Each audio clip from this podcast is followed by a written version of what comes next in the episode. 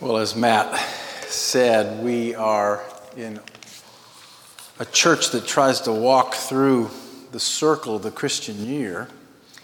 And tonight we are in ad, an epiphany. And the word means reveal. And Christ reveals himself both to the Magi, but also at the baptism. And this year, I'd like to focus on a specific question that often comes up when we read this passage, and that is what is the difference between John's baptism and Jesus' baptism? John the Baptist comes onto the scene. He looks very much like an Old Testament prophet.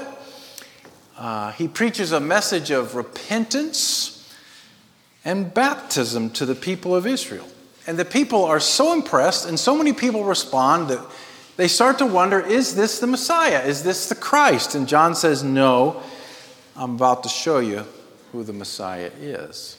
And then John says in verse 16, and we can go ahead and put this one up. Yeah, that'll be where we camp today.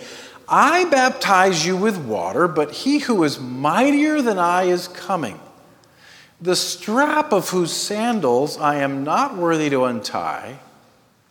He will baptize you with the Holy Spirit and with fire. So Jesus' baptism is somehow superior to John's baptism, but in what way? Well, let's think a little bit about what John's baptism might have been. Uh, a few verses earlier, he tells this mostly leadership group from Israel hey, bear fruit in keeping with repentance. Don't just say, We have Abraham for our father. For I tell you, God can take these stones and raise up children for Abraham. And what he's saying to the children of Israel, particularly the leaders of Israel, is, and this I think would apply to many southern Christians, Hey, you may have been born into this thing. Your family may have traditions. Uh, this may be your culture. You may be a part of a civil religion. But faith in God is a personal thing. You need to, you need to turn from a life of dependence upon culture and tradition to a faith in the living and true God, and you symbolize that through baptism. So that's what John's baptism was all about. It was the last great renewal movement in the Old Covenant. It's a beautiful renewal, it was sincere. But it was a very different renewal than the one that Jesus will bring. Because John says Jesus will baptize with the Holy Spirit and with fire. Now, the Holy Spirit is the third person of the Trinity. The Spirit's present in the Old Testament, the Spirit's present in creation. The Spirit falls on prophets, gives them words to speak. The Spirit anoints kings to lead.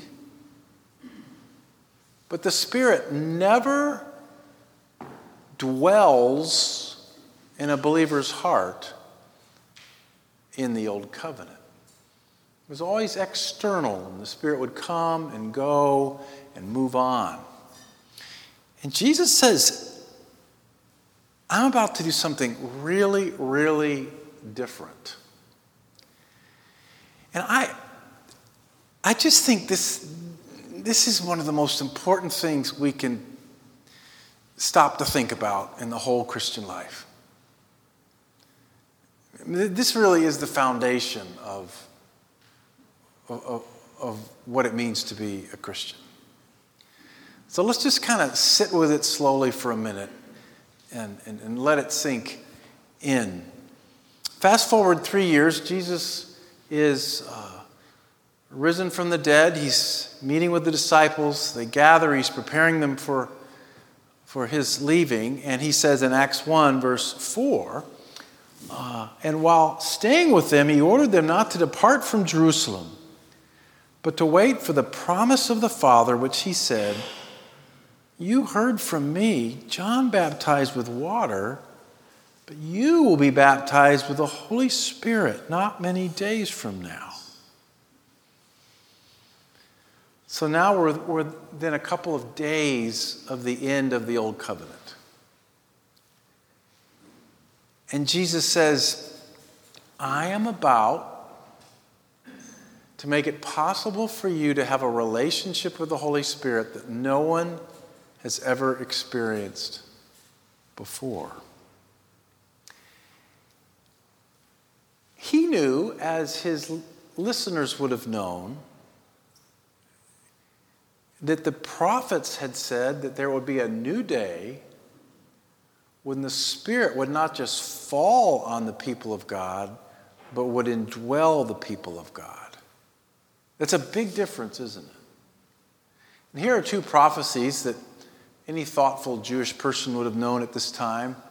This one from Ezekiel I will give you a new heart, God says, and a new spirit. And look at where he'll put the spirit. I will put within you and I'll cause you to walk in my statutes and be careful to obey my rules. Now, there's another one from the prophet Joel that everybody would have been thinking about. And in the last days it shall be, God declares, that I will pour out my spirit on all flesh, and your sons and your daughters shall prophesy. And your young men shall see visions, your old men shall dream dreams, even on my male servants and female servants. In those days I will pour out my spirit.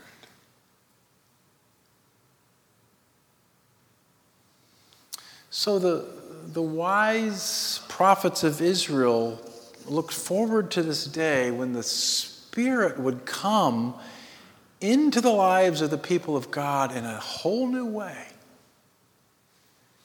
And that happens on the day of Pentecost.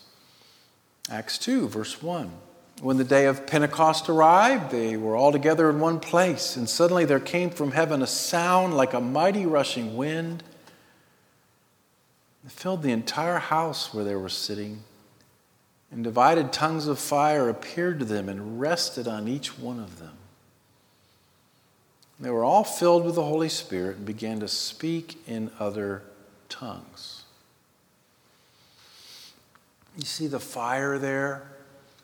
Uh, fire is a symbol of cleansing and purity in the Old Covenant.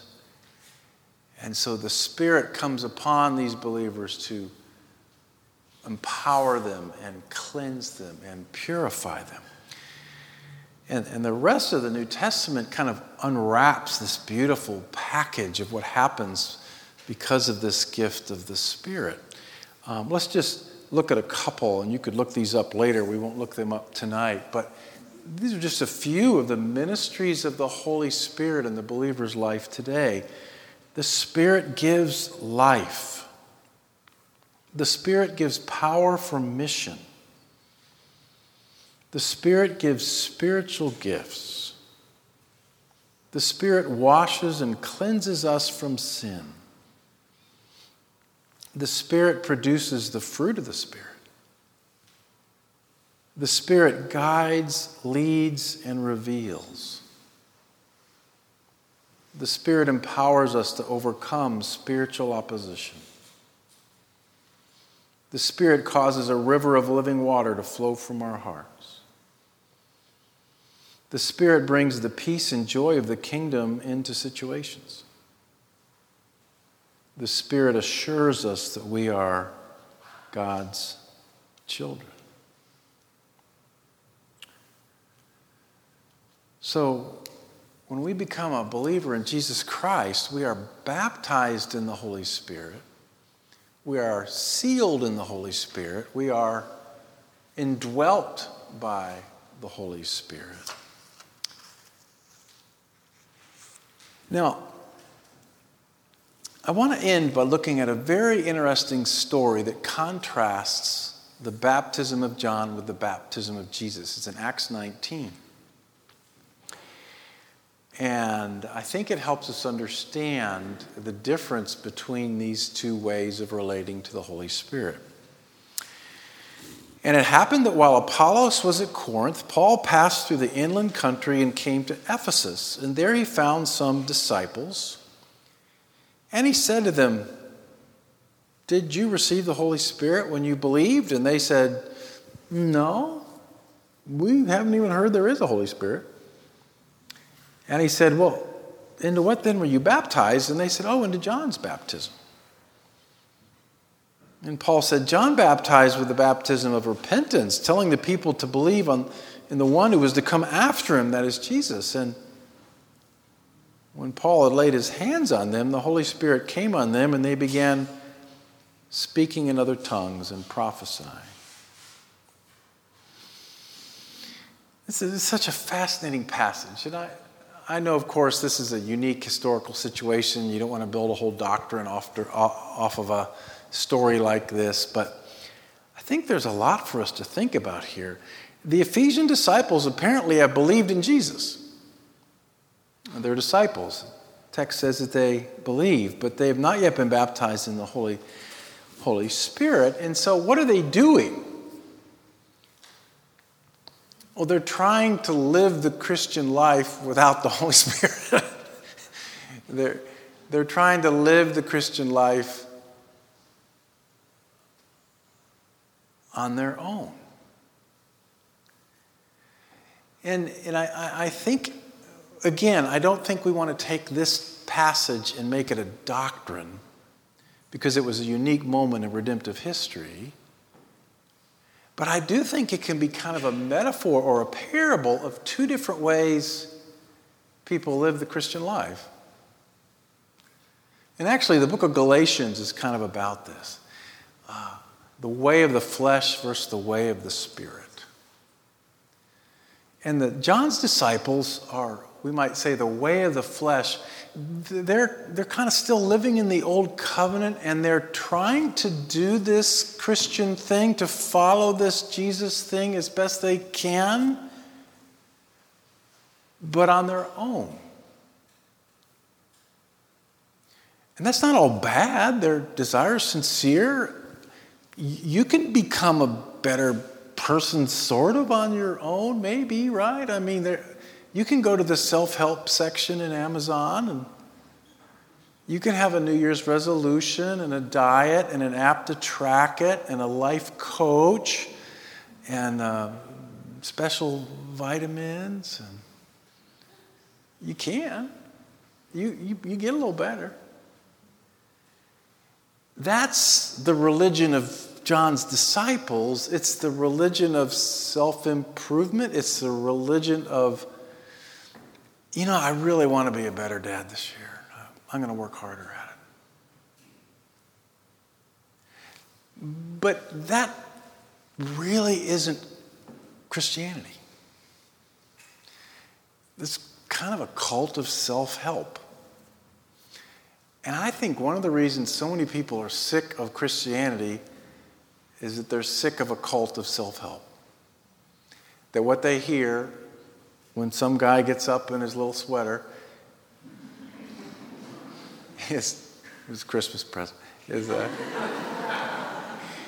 is, is would you people try harder? Would you just try harder? Let's, let's all try harder this year, okay? Oh. I'm over trying harder. See, life in the Spirit is not trying harder with a little Jesus juice sprinkled in. It's kind of saying, I am just, I'm done with trying I'm, I'm, over, I'm over religion. I, I just, I can't, I can't, I just can't anymore. I'm exhausted. Religion is so exhausting. It is so exhausting. See, the core message of John's baptism is try harder. The core message of Jesus is grace. You know, I read this book this summer. It was fascinating. It was way too long, but it was fascinating. It, it was called uh, A Secular Age by a guy named Charles Taylor. He makes this point in a million different ways that people are figuring out how to live moral lives today without God. And, and, and, and even though they're maybe existentially kind of haunted, a lot of his point is that in the West today, it's almost harder to believe in God than, than not. Whereas that was very different 500 years from now. And this is something I, I didn't think I understood when I first started out. I really do now. You know, you, you can live a pretty darn good life without Jesus. Moral life, you can. You really can. There's a lot of good books out there will help you. But that's not why we're here tonight. This is, I'm not your life coach. There are no New Year's resolutions that will help. We're here tonight because we are bankrupt, because we are helpless, because we have looked at our own shadow and revolted at the darkness that we found there sometimes. And we know we can, we can never be the kind of person we want to be and God wants us to be with an app. We just, our story's bigger than that. Our vision for being human is just way too big than that. Our understanding of evil is much more profound than that. We don't want to just move deck chairs on the Titanic. We don't want to put lipstick on a corpse. We want change, real change. And so when we come as Christians, what we are saying is not, I will, we will. We're saying, I can't, we won't. I can't do this. I'm exhausted. I'm worn out. Even getting to church tonight about killed me, some of you are thinking.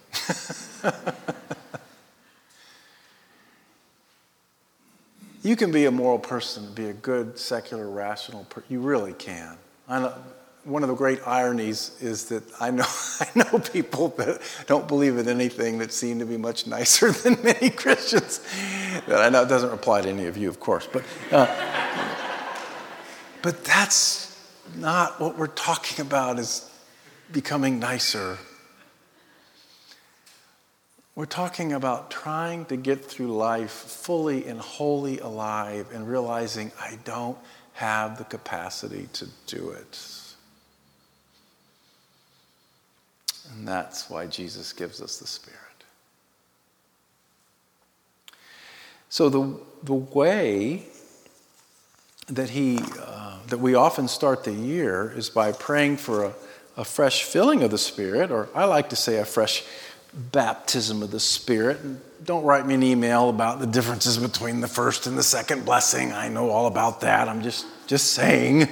Baptism means immerse, and we can pray for a fresh immersion of the Spirit. But I like to pray biblical prayers, so I'm going to end by praying from Paul's letter to the Ephesians chapter 3, verse 14 to 21. So just kind of settle in before we come to the table. I'm going to pray for us as we start out for a fresh baptism. For this reason, we bow our knees before the Father, from whom every family in heaven and on earth is named, that according to the riches of his glory, he may grant you to be strengthened with power through His Spirit in your inner being. Oh, Father, would you do that for each of us tonight? Would you strengthen us with power in our inner being? You know what we face tomorrow morning. You know what our hearts are like on a cold, rainy day when everybody we know seems to have been exposed to COVID.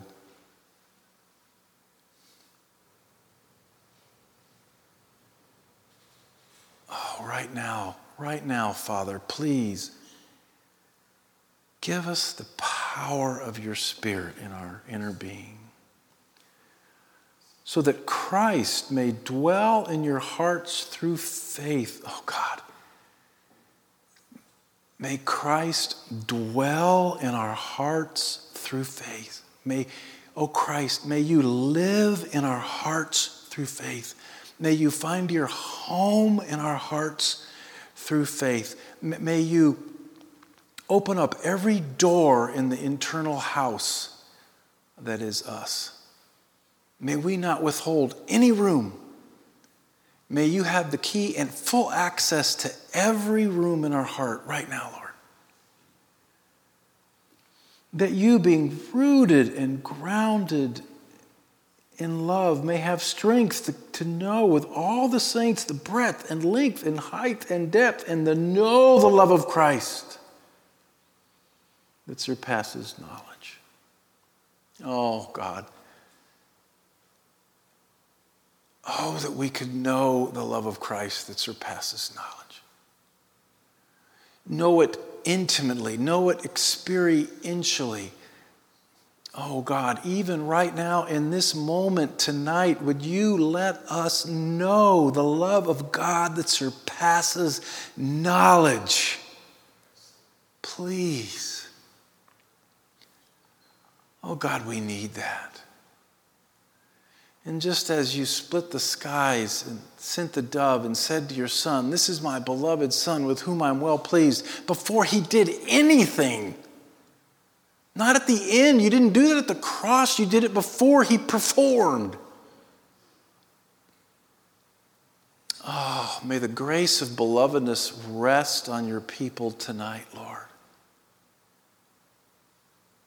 May we hear you whisper, This is my beloved daughter. I am so pleased with her. This is my beloved son. I'm so pleased with him. And may the voices of our boss or our former lover, or coach be drowned out by the voice of your love. And then finally, we pray that you would fill us with all the fullness of God. Lord, we're like balloons. We leak. And we need you tonight, this rainy COVID night, to fill us with all the fullness of God. Like I think so many of us, and I probably put myself in this number of coming here with just maybe a little balloon. Yeah, there's some air in it, but it's not a very cool balloon. And would you, Holy Spirit, just just expand the balloon. Fill us up, fill us up, fill us up with all the fullness of God.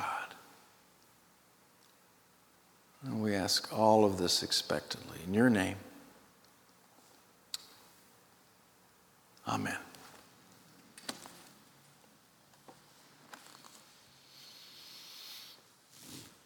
The Lord be with you. Lift up your hearts. Oh, let us give thanks.